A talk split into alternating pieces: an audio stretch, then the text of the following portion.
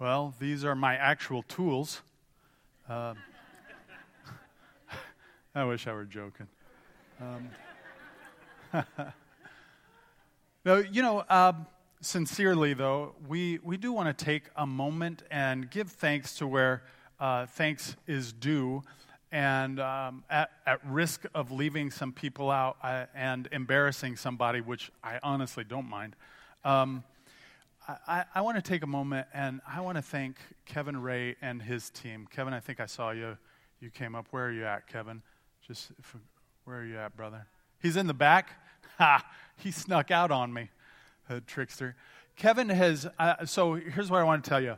Uh, Kevin and his team, Tammy, uh, Sherry, um, Dave, they have done tremendous amounts of work, and it has at time come, come at a sacrifice, uh, coming back in the evening and doing like things got painted around here. Matt stole our carpet and he replaced it, and like it's it looks it's it's looking great. There's still some countertops that are coming in coming in this week, I believe, and and uh, Kevin has been there. He is. Uh, and Kevin has been a big part of that and his team. Give him a hand, yeah. Kevin, my friend, we appreciate you and your work, and thank you for your sacrifice. It, it reminds me of Jesus. With that in mind, let's pray. Lord God, we love you and we thank you and praise you. We ask, oh Lord, that you would be exalted and lifted up. And Father, as we look at ah, the, the the pressure that we get in daily living, we ask, Holy Spirit, that you would give us your wisdom, that in a very real way you would speak to us and through us, and maybe even in spite of us, Lord, that your wisdom would come in, in a very real way, that by the power of your presence and by the power of your word, we would be able to discern good from bad and to walk in a way that is separate from the bad. Lord, by the power of your Holy Spirit, we ask for spiritual transformation, not just behavior modification, Lord, and we ask that you would be glorified and honored in the things that we do and say. And Lord, as you continue to build us, as you continue to help us to grow in you, Lord, I ask and I beg for uh, your wisdom, that wisdom of God that is Jesus. And so, Lord, have your work in this place. We invite you in a very special way to move corporately among us and to move individually within us for your glory. We love you, and it's in Jesus Christ's precious and holy, holy, holy name we pray. And all God's people said, Amen. Man, it's been hot, huh? Yeah, I like the heat. I don't know about you, but I, I, am from southern Indiana, and you know, you don't really think of southern Indiana as like the tropical, you know, island state or anything like that. It's definitely not. But it gets swampy hot in the summer. Uh, and and uh, I, I breathe better in the humidity.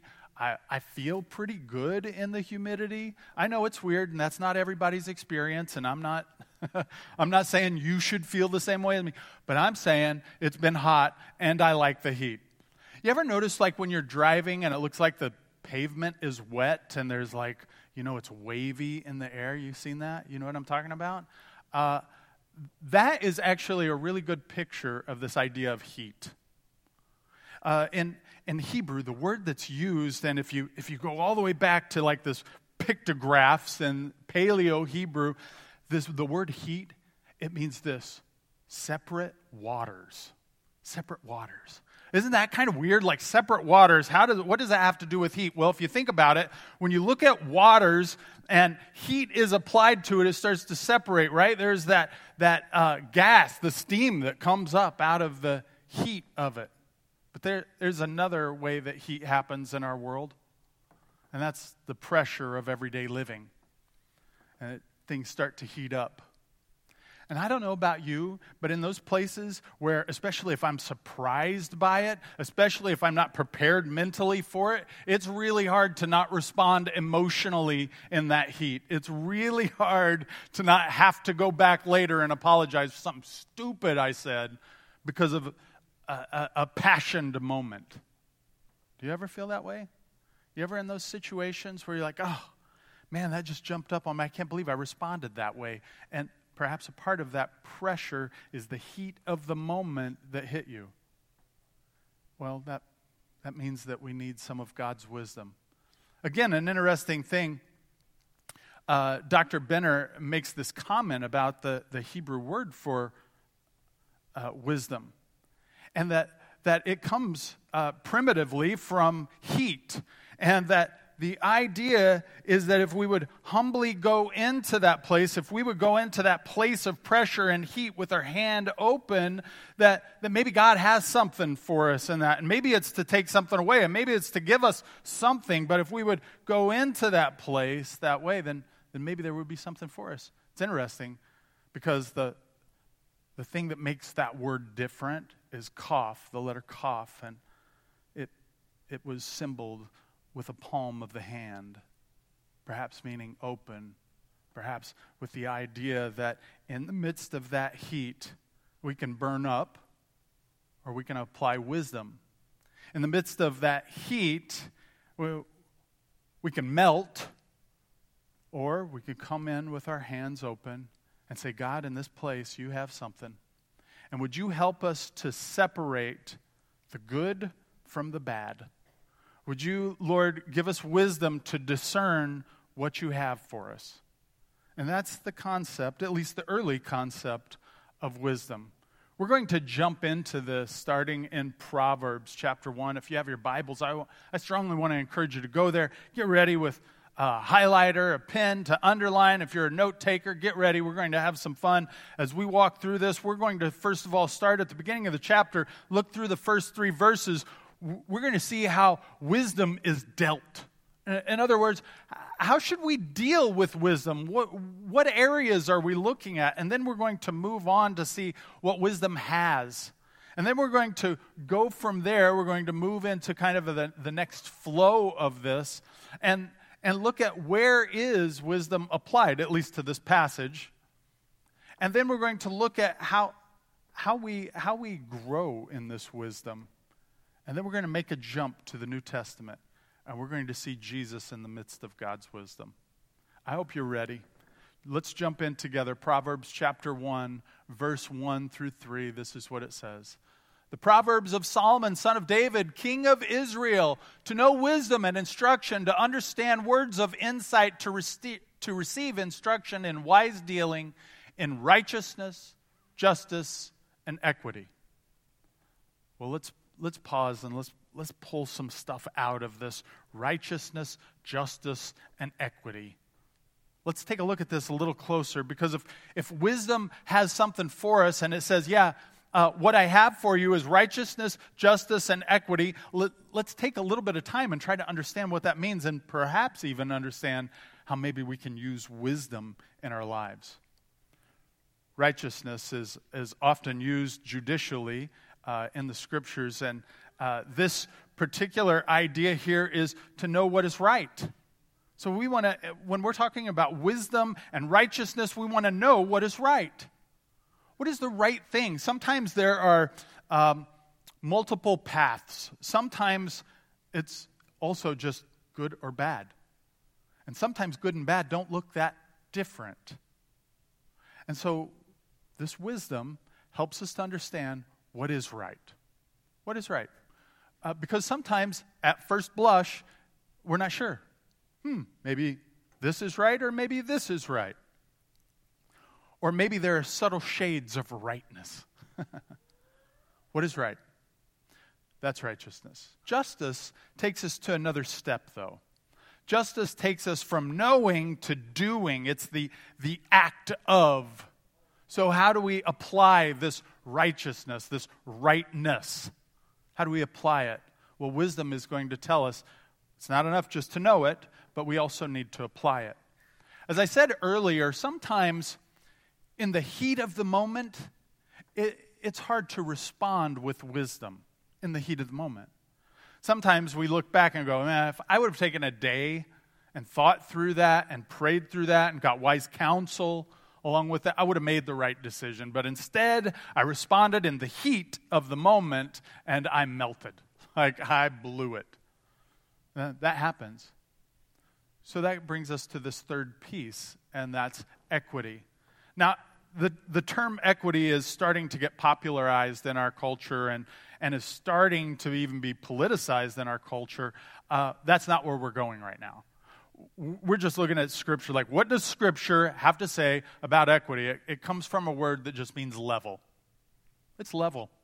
Because in the heat of the moment, we need to respond, respond with wisdom in the heat of the moment. Uh, when things aren't the heat of the moment, we still need to respond with wisdom. We need to be on a level playing field when we're addressing wisdom. In other words, we don't respond one way in a situation uh, because we're, we're unbalanced, we're off kilter. We don't do that. We can't do that. We're supposed to respond with wisdom. And equity means this level playing field.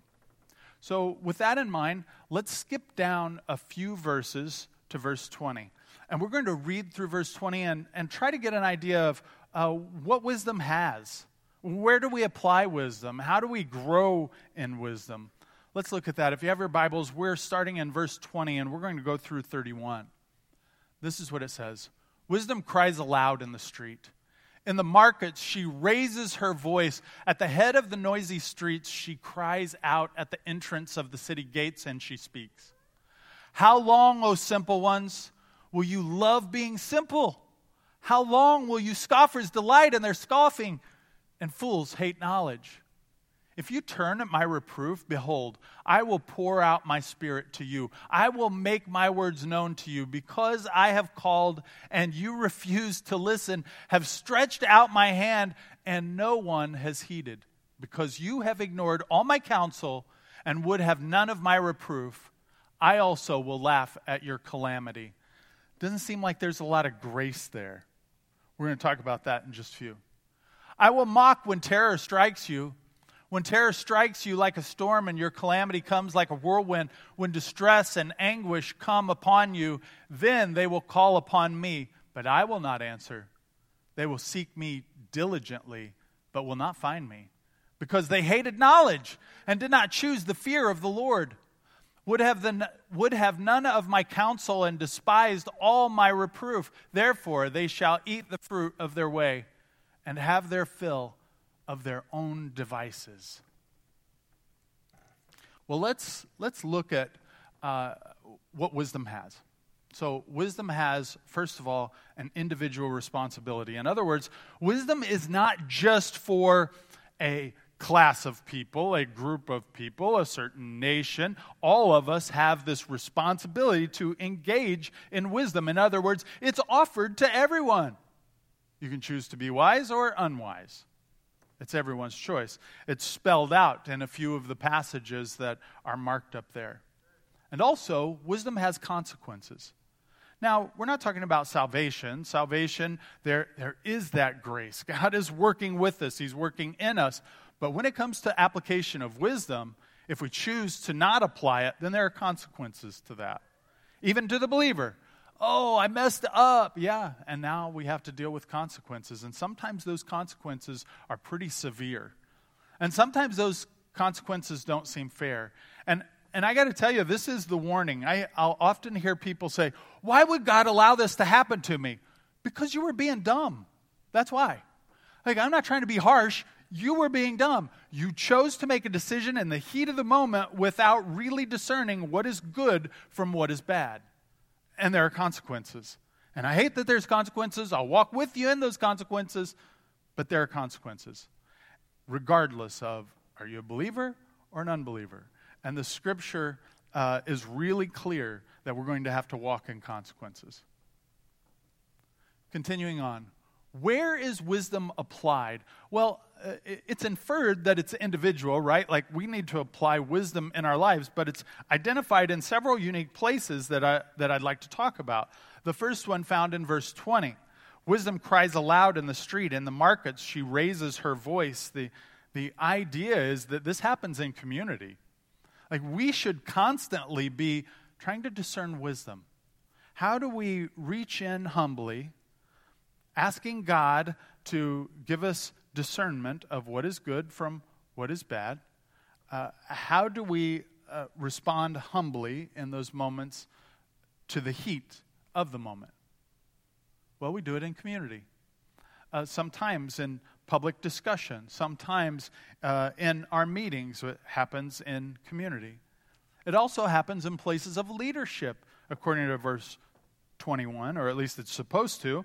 At the head of the noisy streets, she cries out. At the entrance of the city gates, she speaks. This, this is a, a place of leadership. This is a place of, pro, of, of um, uh, uh, where, where people who have mm, maybe a good standing in the community, perhaps where the elders are, perhaps where at times where um, mm, goods were exchanged, leadership. These are places of leadership. And in those places, it's expected that we would respond in wisdom, to take the time to discern how, what is good from the bad in this place, what is God's best plan in this place, and to rightly discern it. It's in a place of leadership. So, how is it gained?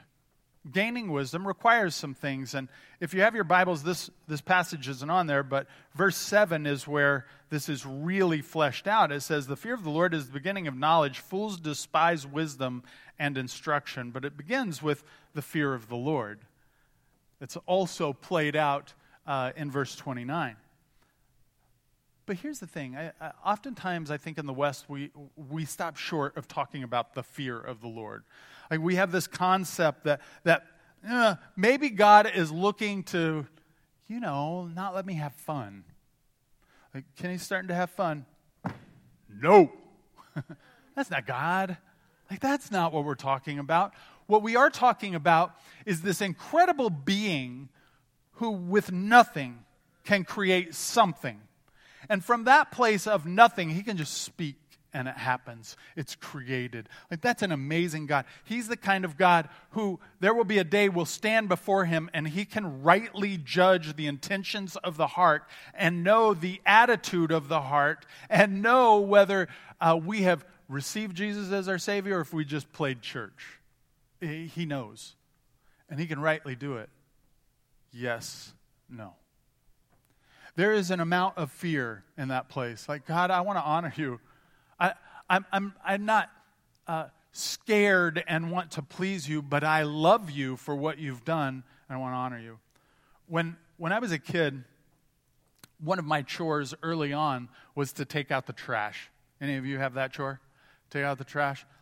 I was nine years old and super busy. Um, yeah, probably more busy than my parents. I don't know why they gave that heavy responsibility to me, but uh, they did. And I, I just remember uh, knowing the boundary like, okay, if it's coming up out of the trash can, that was mom's, like, you know your job, okay? So I was going to get chewed out by mom up out of the trash can. Mom's not around, dad's there. And if it's on the floor, then dad would say something. Okay, so I knew my boundaries. Uh, and I played those boundaries for years. And then one day, uh, my parents came in. Both of them had worked really hard that day. I could see it in their faces. Uh, I could hear it in their tones. And I remember just going and, and taking out the trash before, you know, my boundary. And uh, hearing the appreciation they had for it, but even more, like they felt loved because of it. And I did it because I loved them. That's different than behavior modification, right? Behavior modification is that, that first one. Here's the boundary. I know I'm going to torque somebody off if, if I, if I uh, wait any longer, so I guess I'll do it now. Uh, or, I love you. I just love you, and I, I want to take care of you. I want to be a blessing to you, and you've worked hard. You like this is my responsibility. I'm going to take care of it. I love you. That that comes from a different place than behavior modification. And we see this in scriptures, but it starts with the fear of the Lord. Jesus, you love me so much that you were willing to go to the cross for my sins. You love me so much that you were willing to die for me. You love me so much that you rose from the grave. You love me so much that if I call on your name, you give me your, your seed as a down payment for heaven. Like, that's a lot of love that you gave me. It's amazing. And I do fear you. I don't want to walk in sin. I, want, I don't want to walk in stupidity or ignorance or just being dumb because I'm selfish. I want, I want what you want. And that brings us to repentance. In uh, verse 23, if you turn at my reproof, behold, I will pour out my spirit to you. I will make my words known to you. If you turn, that's repentance. It's having this idea that I'm right. I'm doing what I know is right. Actually, I'm wrong. This is wrong. And I'm turning and I'm going the other way. I'm convicted that I, I was going the wrong way and I want to go the right way. And ultimately, that's with the Lord.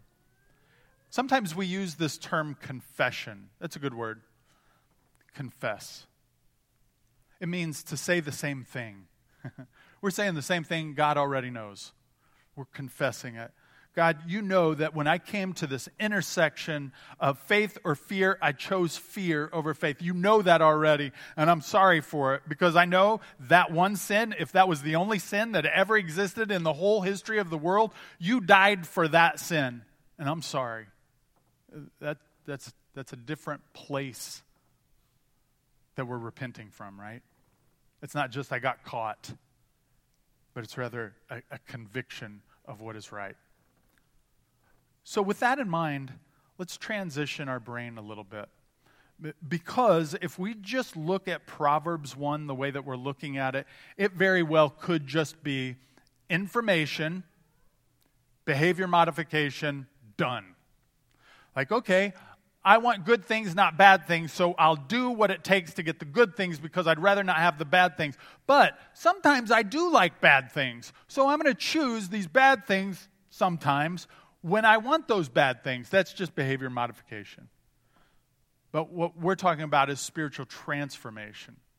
Spiritual transformation is a different motivation, like I already identified, with a love for. Jesus, I love what you did for me. I'm amazed at what you did for me, God. You were willing to die for me?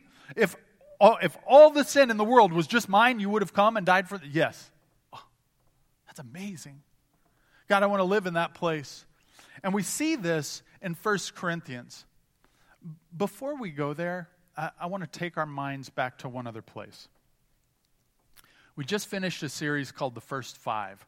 And the first five, one of the things we were able to identify is that this creation account is woven throughout the whole fabric of Scripture. It comes out everywhere. In the beginning, God created the heavens and the earth, and the earth was formless and void, and darkness was on the face of the deep. And the Spirit of God hovered over the waters, and God said, Let there be light, and there was light, and it was good. And that that concept, those principles are woven tightly throughout scriptures. And sometimes it's very obvious and it's in our face. And other times it's not as obvious, it's pretty subtle, but it's there. And it's born out of what we saw in the beginning. This perhaps is one of those places. So, what I'm about to tell you is that what we see in the beginning is laced throughout Scripture, and what we see is God's response to formless, void, darkness, and deep. His response, let there be light. But we missed the subtle piece of it his presence. He hovered over the face of the waters. It was his presence and his word. And now we're going to jump into 1 Corinthians chapter 1 and we're going to look at the presence and his word. What does that have to do with wisdom? Let's look and see. I'm getting a little closer for no reason. It's not like I have poor eyesight or anything. 1 Corinthians chapter 1 verse 20. Where is the one who is wise? Where is the scribe? Where is the debater of this age? Has not God made foolish the wisdom of the world? For since in the wisdom of God the world did not know God through wisdom, it pleased God through the folly of what we preach to save those who believe. Let me pause there. The wisdom of the world. Here it is. Uh, if you died today, how would you would you be assured that you would go to heaven? Absolutely. Why is that? Because I'm basically a good person. Oh, compared to who? Like, really, compared to who? Well, let's start putting some numbers on it. Let's say uh, the number is you have to have more good things than bad things. Let's, let's say that's 51%. Okay, so you, you need to have 51% good things to you're 49% bad things to get into heaven. This is the wisdom of the world. Mm, okay, most of us are pretty good people, so we should be fine. But let's imagine that. Let's imagine you're in front of God on that day, or someone is, not you, someone else is. And they go before God and they're at 50%. Oh, it was 50 50, just right on there. And God says, I'm, I'm sorry, it's 50 50, not, not 51, which is, you know, what the world says. And they say, Well, wait a minute, God.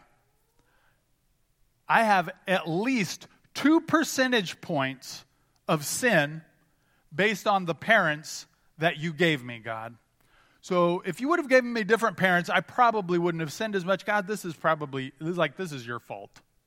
I'm the victim here. Do you see how illogical that is? God's plan is perfection. One sin is enough. That means we all sinned and fall short of the glory of God. That's not the wisdom of the world. The wisdom of the world says God's grading on this curve. It doesn't work that way. And God says one sin is enough. All have sinned and fall short of the glory of God. Well, that's problematic, isn't it? What did Paul preach? Christ crucified. That through the work of Jesus, we're redeemed. What does it mean to be redeemed? That means that, that, that God has purchased us. It means that He's cleaned us off. It means that when He looks at us, He sees His Son Jesus, who is perfect without sin. It's a beautiful picture. Doesn't make sense to the world, and that's the point of all of this. Let's continue on. For Jews demand signs and Greeks seek wisdom. But we preach Christ crucified, a stumbling block to Jews. Why? Because they want signs. And folly to Gentiles. Why? Because they want wisdom, their kind of wisdom. God grades on the curve, that kind of stuff. But to those who are called, both Jews and Greeks, Christ, the power of God and the wisdom of God. Did you catch that? Christ, the power of God. Christ, the wisdom of God. For the foolishness of God is wiser than men. Pause there for a second. The foolishness of God is wiser than men. It's like if we could take all of humanity and cumulatively understand uh, our, that wisdom, it is still less than God's minimum. Like, uh, like it doesn't even compare to God's foolishness, if it's fair to even call it that. Like the God's God's bad day is still way better than cumulatively mankind's good day. Continuing. And the weakness of God is stronger than men. So again, God's weakest point, if you took all of our strength cumulatively, put it together, God's still stronger than that, even on a weekday. It's an interesting point that they bring to us. But the point is that Christ is the power of God and the wisdom of God. He's the, the presence and the Word of God all together addressing these issues that we can apply Him daily to our situations. The heat of the moment with open hands, applying Christ to our lives, walking in His wisdom. There are several examples that, that I could give you, but I, am going to give you one that I get to see on a regular basis.